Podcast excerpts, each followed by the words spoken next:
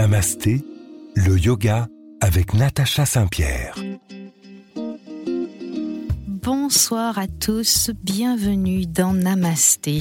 L'année a déjà bien commencé, 2022 est là et certains d'entre vous ont débuté le yoga, d'autres ont repris leur pratique, d'autres hésitent encore à s'y mettre. Et aujourd'hui, j'ai choisi de répondre à vos questions.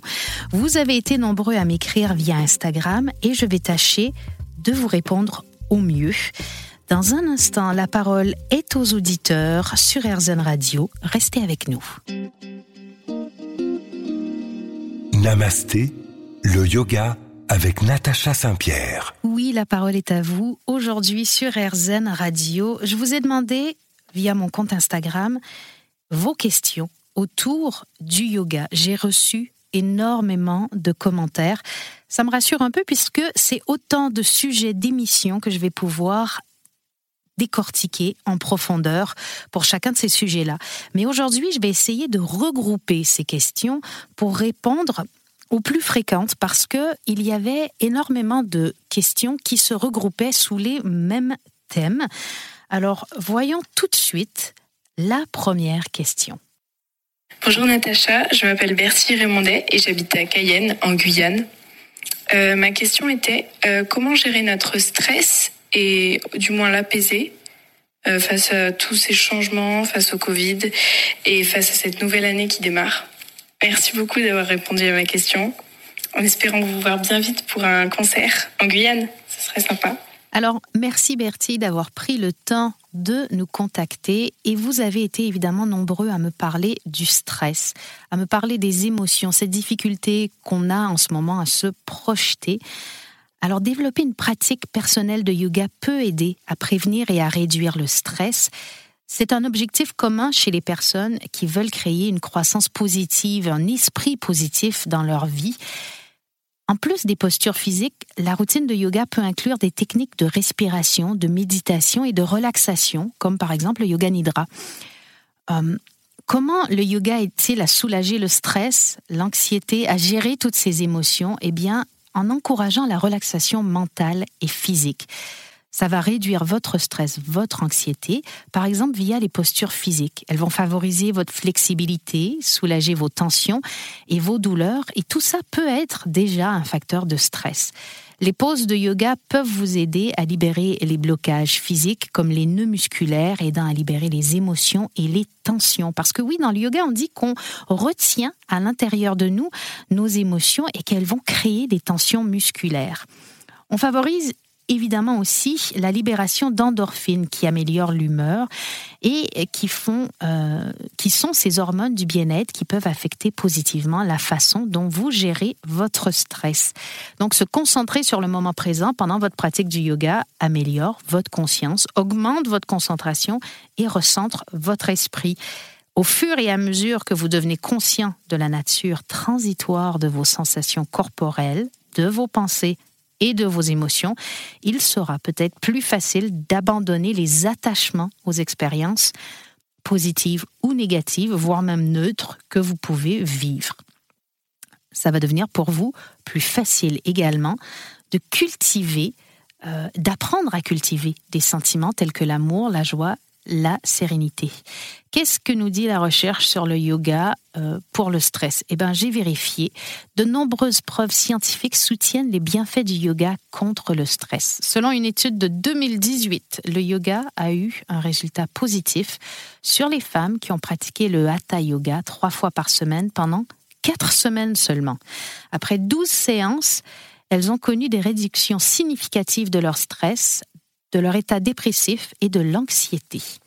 Ces résultats suggèrent que le yoga peut être une médecine complémentaire et peut diminuer le besoin de médicaments sur ordonnance. Entendez bien ici, complémentaire. On ne peut pas changer du jour au lendemain notre routine médicale avec seulement le yoga. Continuez de faire confiance à vos médecins, évidemment. Et des études plus approfondies sont nécessaires pour étudier le rôle à long terme du yoga dans le traitement du stress, de la dépression et de l'anxiété. Une petite étude plus récente de 2020 chez les hommes adultes a suggéré que les étirements de yoga réduisent les niveaux de cortisol, et ont un effet positif sur l'activité nerveuse parasympathique, ce qui évidemment encourage la relaxation. Les chercheurs d'une autre étude de 2020 ont découvert que les personnes qui faisaient une méditation de yoga nidra de 11 minutes pendant 30 jours, donc un mois, réduisaient leur niveau de stress, amélioraient leur bien-être général et amélioraient la qualité de leur sommeil. Parce que oui, le sommeil est très important pour gérer notre niveau de stress et nos émotions. Vous l'avez sûrement remarqué, quand on est fatigué, on ne gère pas de la même façon tout ce qui se passe dans notre vie. Donc l'important, c'est d'aller trouver un meilleur sommeil en réduisant votre stress. Les respirations sanskrit sont très importantes dans tout ça.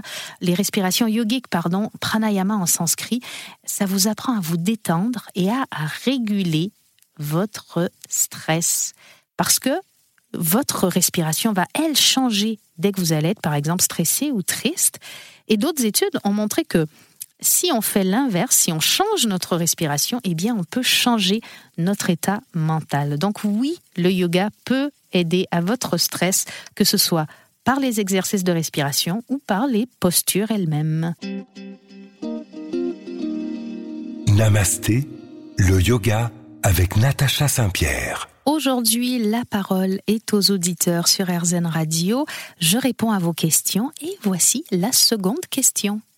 Bonjour, je m'appelle Coralie, je suis de Paris et je me demandais quelle était la différence entre le yoga nidra et la méditation.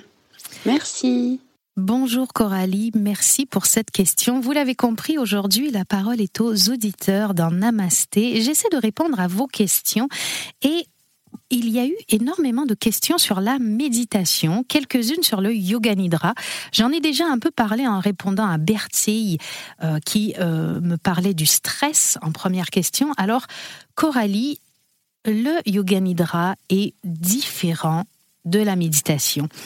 Euh, il fait l'objet d'une attention particulière ces dernières années parce que le yoga nidra, on l'appelle aussi le sommeil yogique. Les avantages du yoga nidra sont assez impressionnants, mais c'est l'affirmation selon laquelle une heure de yoga nidra est aussi reposante que quelques heures de sommeil qui est le véritable argument. Dans le même temps, l'utilisation des applications de méditation a explosé. Les recherches récentes ont révélé que le nombre de recherches en ligne d'applications de yoga et de méditation a augmenté de façon exponentielle. En gros, de 65% comparé à l'année précédente. Le yoga nidra et la méditation ne sont pas la même chose. Bien que la méditation soit très difficile à définir, elle peut être pratiquée de différentes manières. Le yoga nidra est plus qu'une méditation, je dirais. La technique peut être une forme puissante de méditation, mais elle utilise la méditation guidée, le pratyahara, donc le retrait des sens, et les techniques de respiration du pranayama et le dharna qui stimule la concentration pour débloquer de nombreux autres avantages pour l'esprit, le corps et l'âme. Le yoga nidra est connu sous le nom de sommeil conscient. Lorsque vous pratiquez le yoga nidra, vous ne dormez pas et vous n'êtes pas éveillé, mais vous, utilisez plutôt votre conscience pour guider votre corps à travers vos cinq koshas. Chaque être humain dans la tradition indienne est composé de cinq enveloppes, donc cinq corps vibratoires ou couches d'énergie qui vibrent à des fréquences différentes. Ces gaines, en quelque sorte, se contiennent les unes les autres à la façon de poupées russes. Mais contrairement aux poupées russes, elles s'interpénètrent. Et sans cette séparation, elles sont indissociables et reliées entre elles. Leur visualisation en couche permet de sortir en quelque sorte de, l'illusion. Nous avons été conditionnés depuis notre naissance à nous identifier à ces couches. Cela crée de la souffrance les yogis, conscients de cette illusion, peuvent parvenir à reconnaître leur propre essence qui est au-dessus de ces koshas. Contrairement aux couches d'un oignon qui peuvent être complètement épluchées les unes les autres, les koshas sont entrelacés et je vous le disais, inséparables. Chaque kosha influençant l'état des autres. Nous pouvons regarder ces gaines améliorer notre conscience et explorer notre paysage intérieur via le yoga nidra et répondre aux grandes questions de la vie comme qui suis-je ou quel est le sens de la vie. On n'y répond évidemment pas dès le premier Yoga Nidra. On travaille avec ces gaines en Yoga Nidra à travers ces couches méthodiquement et patiemment dans l'espoir que nous serons un jour pleinement conscients de notre vrai moi. En travaillant à travers ces koshas, à la fois consciemment et inconsciemment, le yoga nidra aide à rendre l'esprit calme et détendu tout en étant entièrement réceptif. Avec ça, on pose les bases d'un meilleur sommeil, d'une anxiété réduite, d'un stress réduit, d'une clarté et d'une concentration améliorée et finalement d'une meilleure conscience de soi le yoga nidra est donc différent de la méditation, même si ce sont deux techniques assez similaires pour développer un sens accru de la conscience. Il existe un certain nombre de différences clés entre les deux. Par exemple, le yoga nidra va se pratiquer de manière allongée, alors que la méditation, elle, se pratiquera de manière assise. La méditation est généralement auto-guidée avec moins de direction, plus de silence, beaucoup d'emphase sur l'individu pour qu'il se débrouille et se réancre lorsqu'il perd sa concentration. Le yoga nidra sera plus efficace pour les gens qui ont peut-être cette difficulté à se concentrer ou pour ceux qui n'ont pas encore l'habitude de faire ce travail de méditation. J'espère que j'ai répondu à votre question Coralie et on revient tout de suite avec d'autres questions de nos auditeurs. Namasté, le yoga avec Natacha Saint-Pierre. Bienvenue à vous si vous nous rejoignez sur RZN Radio. Aujourd'hui, la parole est aux auditeurs. Je tente de répondre au mieux de mes connaissances à vos questions et voici la prochaine. Bonjour, je suis Aurélie Deslandes et je voulais savoir, le yoga est-il un sport, une religion ou autre chose? Merci. Bonjour Aurélie, quelle grande question. Alors, beaucoup de personnes s'interrogent sur ce qu'est le yoga vraiment. On m'a beaucoup demandé est-ce que le yoga est un sport? On m'a beaucoup parlé de religion aussi. Alors, ce qu'est le yoga, ben, en fait, le yoga évoquera une image différente d'une personne à l'autre. Certains imagineront que le yoga se fait dans une salle de sport, à côté de d'autres cours de fitness, tandis que d'autres vont imaginer des yogis sur des tapis en Inde, chantant alors qu'ils aspirent à l'illumination. Alors, qui a raison? Le yoga sport ou religion, voire autre chose? Alors, le yoga n'est ni un sport, ni une religion, c'est une pratique spirituelle. J'avoue, la ligne, est ténue. Bien que ses origines soient alignées sur l'hindouisme, il n'est considéré comme faisant partie d'aucune religion, le yoga. Ce n'est pas un sport car il n'a pas d'éléments compétitifs et c'est beaucoup plus large que des poses physiques comme on peut le voir entre autres sur les réseaux sociaux comme Instagram. Alors, pourquoi le yoga n'est pas un sport? Parce que c'est une pratique beaucoup plus large que l'élément physique dans lequel on pourrait généralement euh, le penser. La définition de sport varie en fonction de la personne à qui vous demandez, mais par exemple, on a un jeu, une compétition ou une activité nécessitant un effort physique et des compétences qui sont jouées ou exécutées selon des règles et pour le plaisir. Ça, c'est dans le dictionnaire de Cambridge. Dans le dictionnaire Collins, on nous dit les sports sont des jeux tels que le football et le basketball et d'autres activités de loisirs compétitives qui nécessitent un effort physique et des compétences. Il y a entre chaque définition que j'ai trouvé quelques éléments cohérents, à savoir qu'un sport est soit un jeu, soit une activité compétitive qui nécessite un effort physique. Alors que les postures de yoga que vous pouvez faire avec un professeur dans une classe ou à la maison peuvent certainement impliquer une activité physique, elles ne sont pas compétitives. L'élément physique qui, implique, euh, qui est impliqué par les postures de yoga, comme les asanas, fait partie du hatha yoga, une des six branches du yoga qui est une pratique spirituel beaucoup plus large, impliquant des pratiques de respiration, de méditation, la pensée positive et euh, les principes généraux de la vie. Donc, est-ce que le yoga est une religion? Eh bien non. Le yoga en lui-même n'est pas une religion, bien que ses origines soient étroitement liées à l'hindouisme et également liées au bouddhisme et au jainisme. La définition d'une religion, selon le dictionnaire de Cambridge encore, c'est la croyance et le culte d'un ou de plusieurs dieux ou de tout système de croyance et de culte. Ceci est en contradiction avec le yoga qui n'exige pas que le yogi croit en un dieu en particulier ou suive des rituels spécifiques. Au lieu de ça, le yoga est une pratique spirituelle visant à vous aider à vous connecter avec vous-même. Si vous comparez le yoga à des religions telles que le christianisme, l'islam ou même l'hindouisme, vous verrez qu'elles ne se ressemblent pas, car il n'y a pas de règles formelles à suivre, pas de Dieu et pas de croyance. Cependant, sur votre chemin de yogi via les huit membres du yoga, le premier membre décrit la vie morale qui euh, comprend ne pas voler, ne pas être euh, sexuellement libertin et ne pas nuire aux autres. Il s'agit ici de quelques exemples de règles qui peuvent être similaires, par exemple, aux dix commandements, mais pourraient tout aussi bien être appliquées à la définition d'un être humain plutôt euh, droit. Certains types de yoga sont plus étroitement liés à l'hindouisme que d'autres. Par exemple, le Jnana Yoga, qui consiste à euh, abandonner vos biens pour vous connecter au monde et au dieu hindou Brahman, une étude des textes hindous. Euh, c'est un type de yoga qu'on ne rencontre que très peu ici.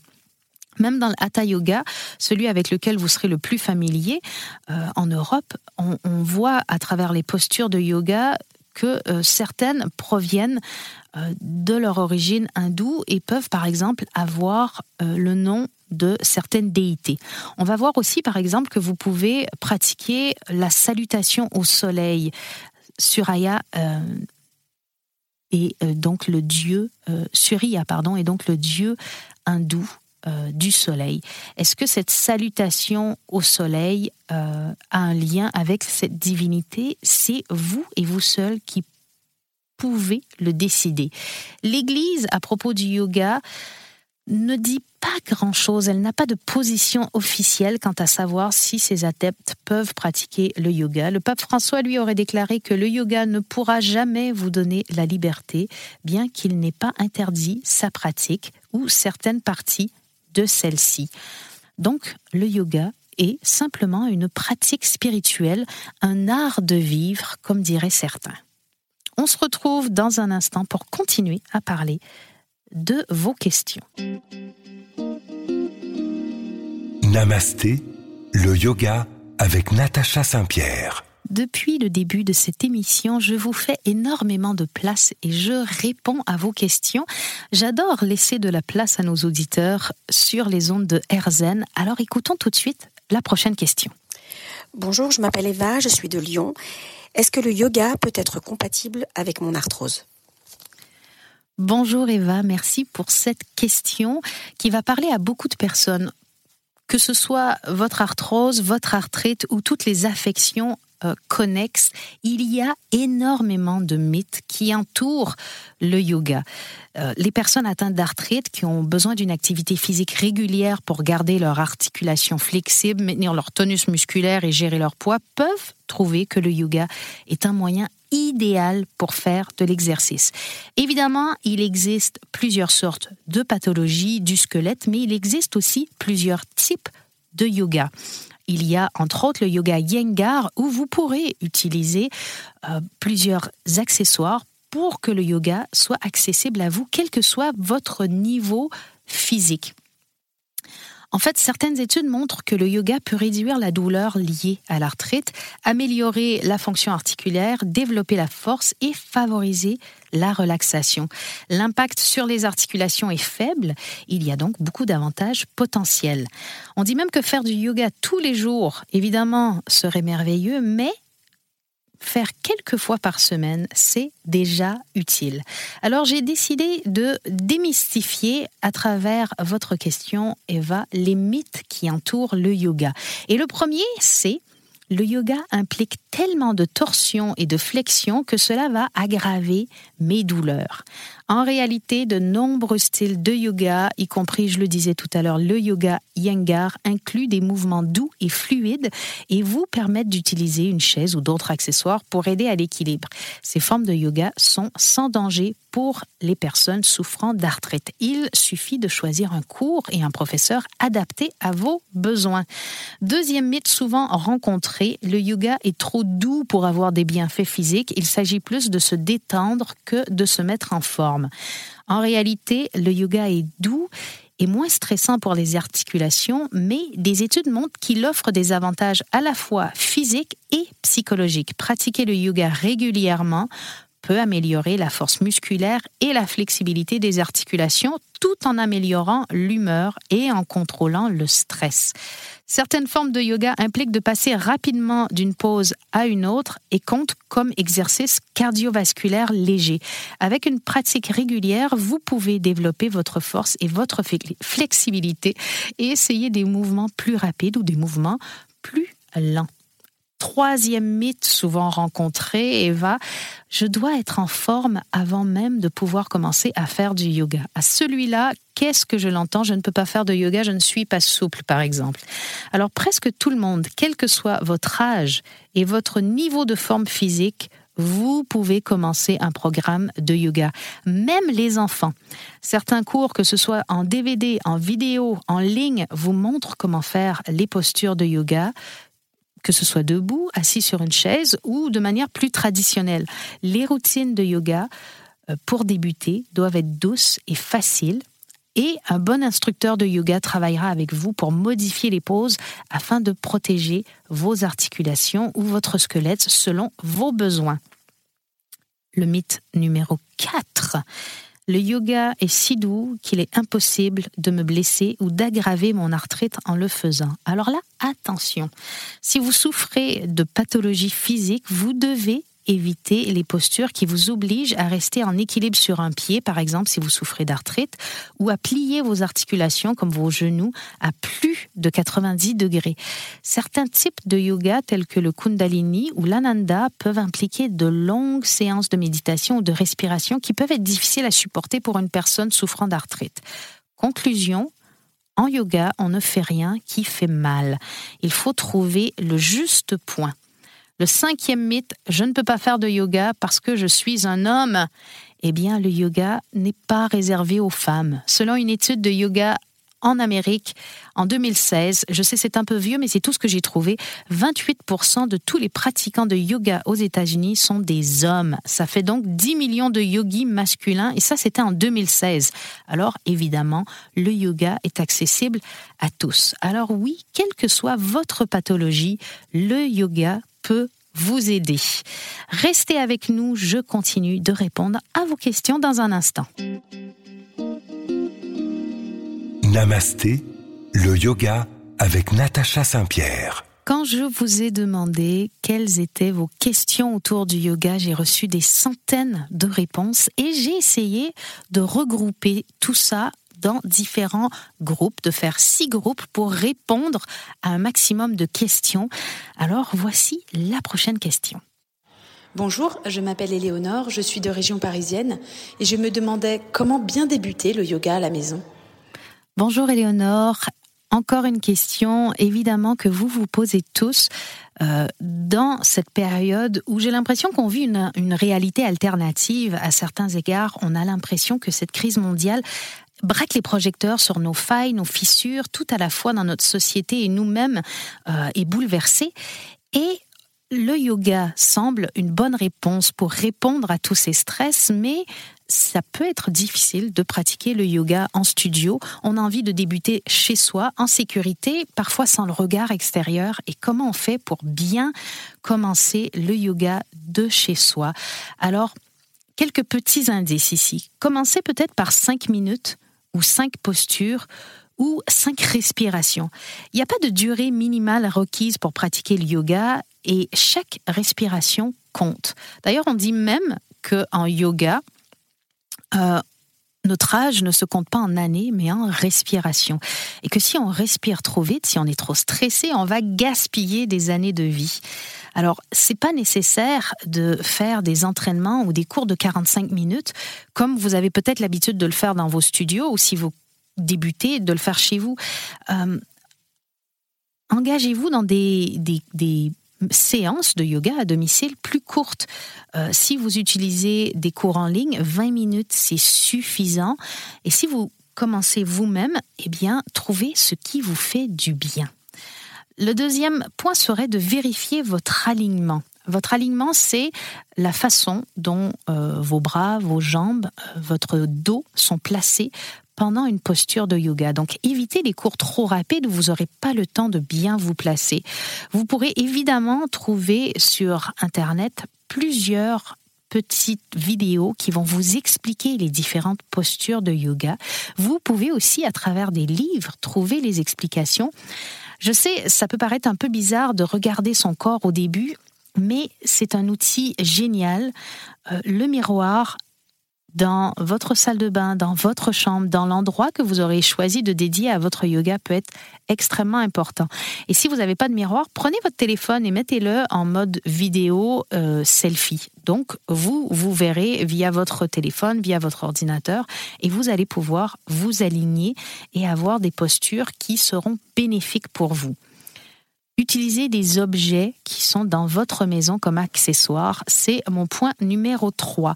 Certaines personnes qui vont commencer le yoga pourront pas aller dans l'expression complète de la posture, c'est-à-dire la faire de manière parfaite. Et vous n'avez pas besoin de faire une posture parfaite pour qu'elle soit efficace, pour qu'elle ait des bienfaits pour vous. Utilisez, euh, par exemple, des euh, petits objets pour vous accompagner dans ces postures de yoga que vous trouverez dans votre maison seront euh, peut-être nécessaires, comme par exemple euh, utiliser des boîtes de conserve en guise de briques de yoga pour euh, vous donner un peu de hauteur si vous avez du mal à aller toucher vos mains jusqu'au sol.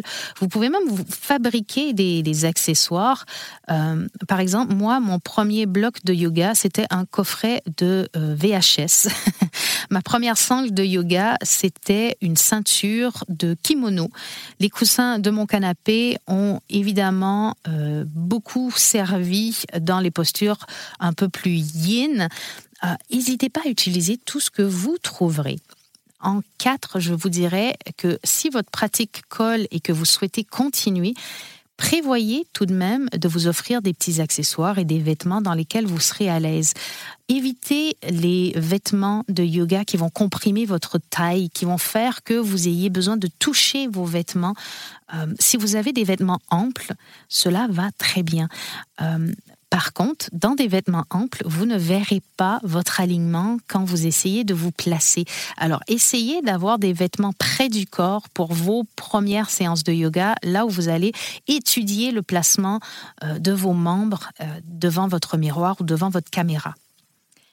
En 5, je vous dirais, essayez les cours en ligne, même si vous avez déjà une pratique de yoga euh, en studio depuis quelques années, parce que les cours en ligne vont éviter que vous ayez à réfléchir à une séquence de yoga et vous pourrez pleinement bénéficier euh, des bienfaits du lâcher prise et de la relaxation. Alors j'espère que avec ces petits indices, vous arriverez à pratiquer correctement le yoga chez vous. Namasté, le yoga avec Natacha Saint-Pierre. Sur RZN Radio, depuis le début de la soirée, j'essaie de répondre à vos questions, de vous mettre à l'honneur, vous, nos auditeurs. On a encore le temps pour une question. Bonjour Natacha, Léa de Toulouse. Est-ce que tu peux nous parler du lien entre les méridiens et les émotions? Merci, bonne journée.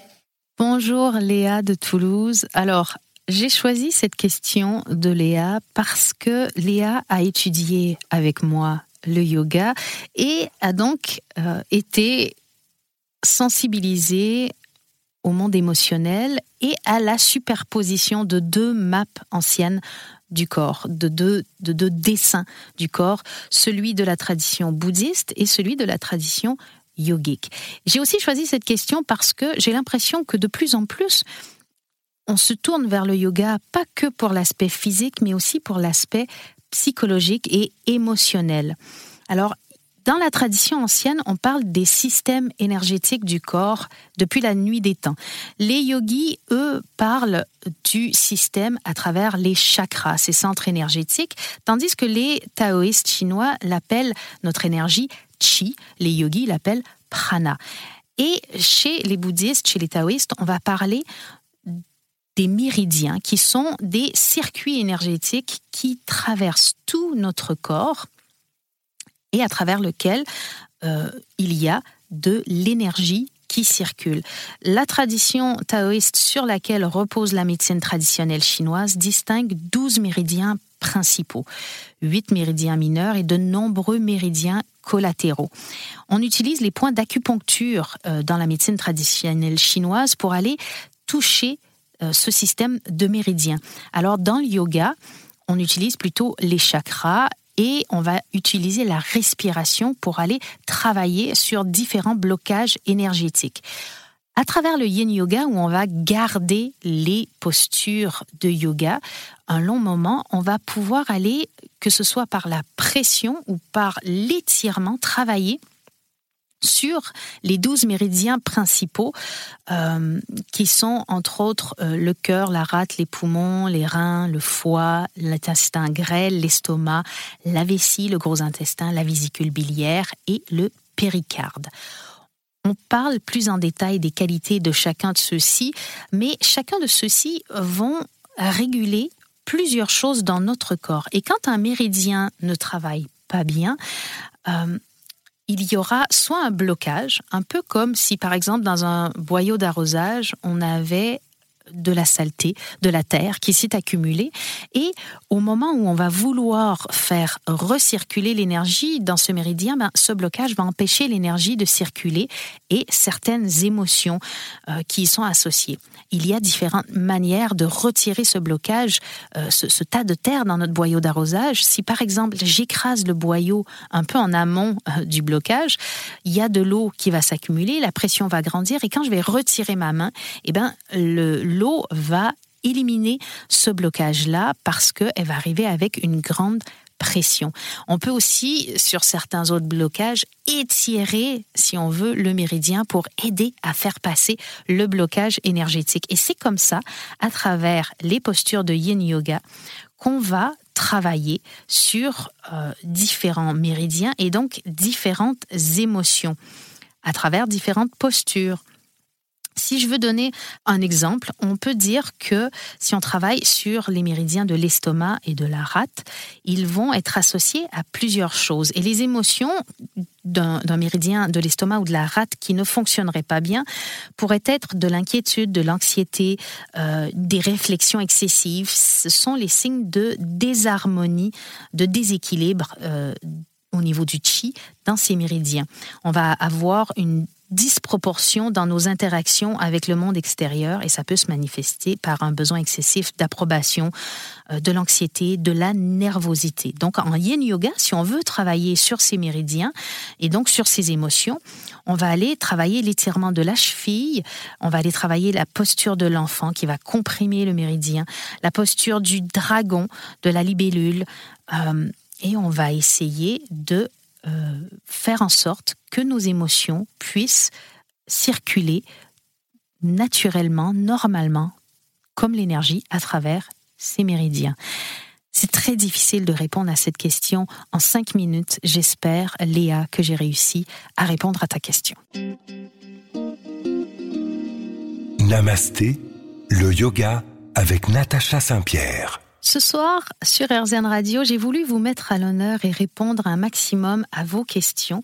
Et puisqu'il est le temps de parler de Yoga Sutra, j'ai choisi un yoga qui allait regrouper un peu tout ce qu'on s'était dit jusqu'à présent, une forme de résumé. Alors, chapitre 11, verset 29, Patanjali nous dit La pratique de la retenue, les directives, la posture, le contrôle du souffle, le retrait des sens, la concentration, la méditation et le samadhi sont les huit voies du yoga. L'ashtanga, ou le huitième chemin du yoga, est au cœur des pratiques présentées par Patanjali. Chose intéressante, certains érudits croient que ce verset pourrait avoir été ajouté plus tard au sutra. Que cela soit vrai ou non, ce verset présente une ressemblance frappante avec les nobles vérités du bouddhisme. Le premier membre est Yama. Les Yamas sont considérés comme les fondements de la maison du yoga et commencent par l'enseignement du plus important, Ahimsa. Ahimsa, c'est la non-violence, ou dans la tradition bouddhiste, ne pas nuire. Quand on regarde le tout de plus près, il est clair que blesser les autres ou soi-même peut venir aussi facilement de nos pensées que de nos actes. C'est pas tous les jours facile, évidemment, de ne pas nuire. Et le second yama, Satya, ou la vérité, est suivi par Asetya, ne pas voler, puis le quatrième, Brahmacharya, la clarté dans les relations sexuelles, et enfin on termine par aparigraha, la non-cupidité. Patanjali nous dit que sans ces yamas, toutes les autres tentatives pardon, de pratiquer le yoga échoueront finalement. Il est triste que la plupart des cours de yoga occidentaux ne mentionnent pas ces yamas. On commence souvent par le troisième membre ou palier qui sont les postures. Le deuxième membre du yoga selon Patanjali est niyama, les directives. Trois des niyamas, tapas, svadhyaya et ishvara pranidhana, ont été discutés précédemment comme kriya yoga dans le verset 1 du chapitre 2. Les deux autres niyamas sont socha, la pureté, et samtosa, qui est le contentement. On enseigne aux yogis à pratiquer activement ces deux vertus avant de pouvoir commencer le troisième membre, on le disait tout à l'heure, les asanas. Plus familier aux occidentaux que le reste de la pratique du yoga dans son ensemble, la pratique des asanas ou des postures est la première d'un sous-ensemble de membres qui comprend également pranayama, donc les respirations, et pratyahara. Pranayama, c'est la retenue de yama, du prana l'énergie qui est associée au souffle. Alors c'est compliqué parce que prana, c'est le souffle lui-même, mais c'est aussi l'énergie qui est associée à ce souffle. Alors que le pranayama est plus souvent considéré comme un contrôle de la respiration, il est en réalité la contrainte de l'énergie de la respiration et non seulement le souffle physique réel. Le yogi tente d'apprendre à canaliser et à contenir cette énergie afin qu'elle soit disponible pour l'auto-étude et la transformation. Pratyahara, c'est le mouvement conscient de l'énergie loin des sens. Dans l'état de pratyahara, on subit encore l'apport des sens, mais surtout cet apport n'agite pas l'esprit comme il le fait normalement. Cette cinquième branche du huitième sentier est le pont vers les membres dits spirituels de Dharna et Dhyana. Dharna, c'est la pratique de l'attention concentrée. Les vrittis sont toujours actifs mais coulent dans une autre direction, dans la même direction. Par contre, dans Dhyana, cette focalisation est devenue une prise de conscience qui peut être considérée comme le paradoxe de la focalisation sans point focal. Alors, toutes ces pratiques spirituelles sont essentiellement axées sur la concentration ou sur la sensibilisation. Dans Dharna et dans Dhyana, on peut voir comment la transformation est faite en focalisant sur quelque chose, comme un mantra, comme votre respiration ou une divinité choisie, versus se concentrer avec quelque chose pour que le résidu soit une simple conscience. Alors, j'ai pas traduit du sanskrit la dernière étape du huitième chemin qui est samadhi. C'est un état d'unité qui a un certain nombre de niveaux ou d'états gradués. Ça peut être un état de pure clarté, de pure félicité ou de pure unité avec tout ce qui est. C'est pas quelque chose de, de mystique comme on l'imagine souvent. La différence entre dhyana, méditation et samadhi, eh bien, c'est un entre-deux. C'est un sens de l'union des deux en un. Ça, c'est dhyana. Une conscience unitaire existant sans distinction entre soi et tout le reste, c'est samadhi. Alors, ces concepts, ils vous semblent peut-être confus et obscurs, c'est parce qu'ils le sont. Ils ne sont pas toujours bien traduits et comme dans toutes les choses importantes dans la vie, défier les descriptions, comme le disent les grands enseignants, ils sont mieux compris par l'expérience que par les mots.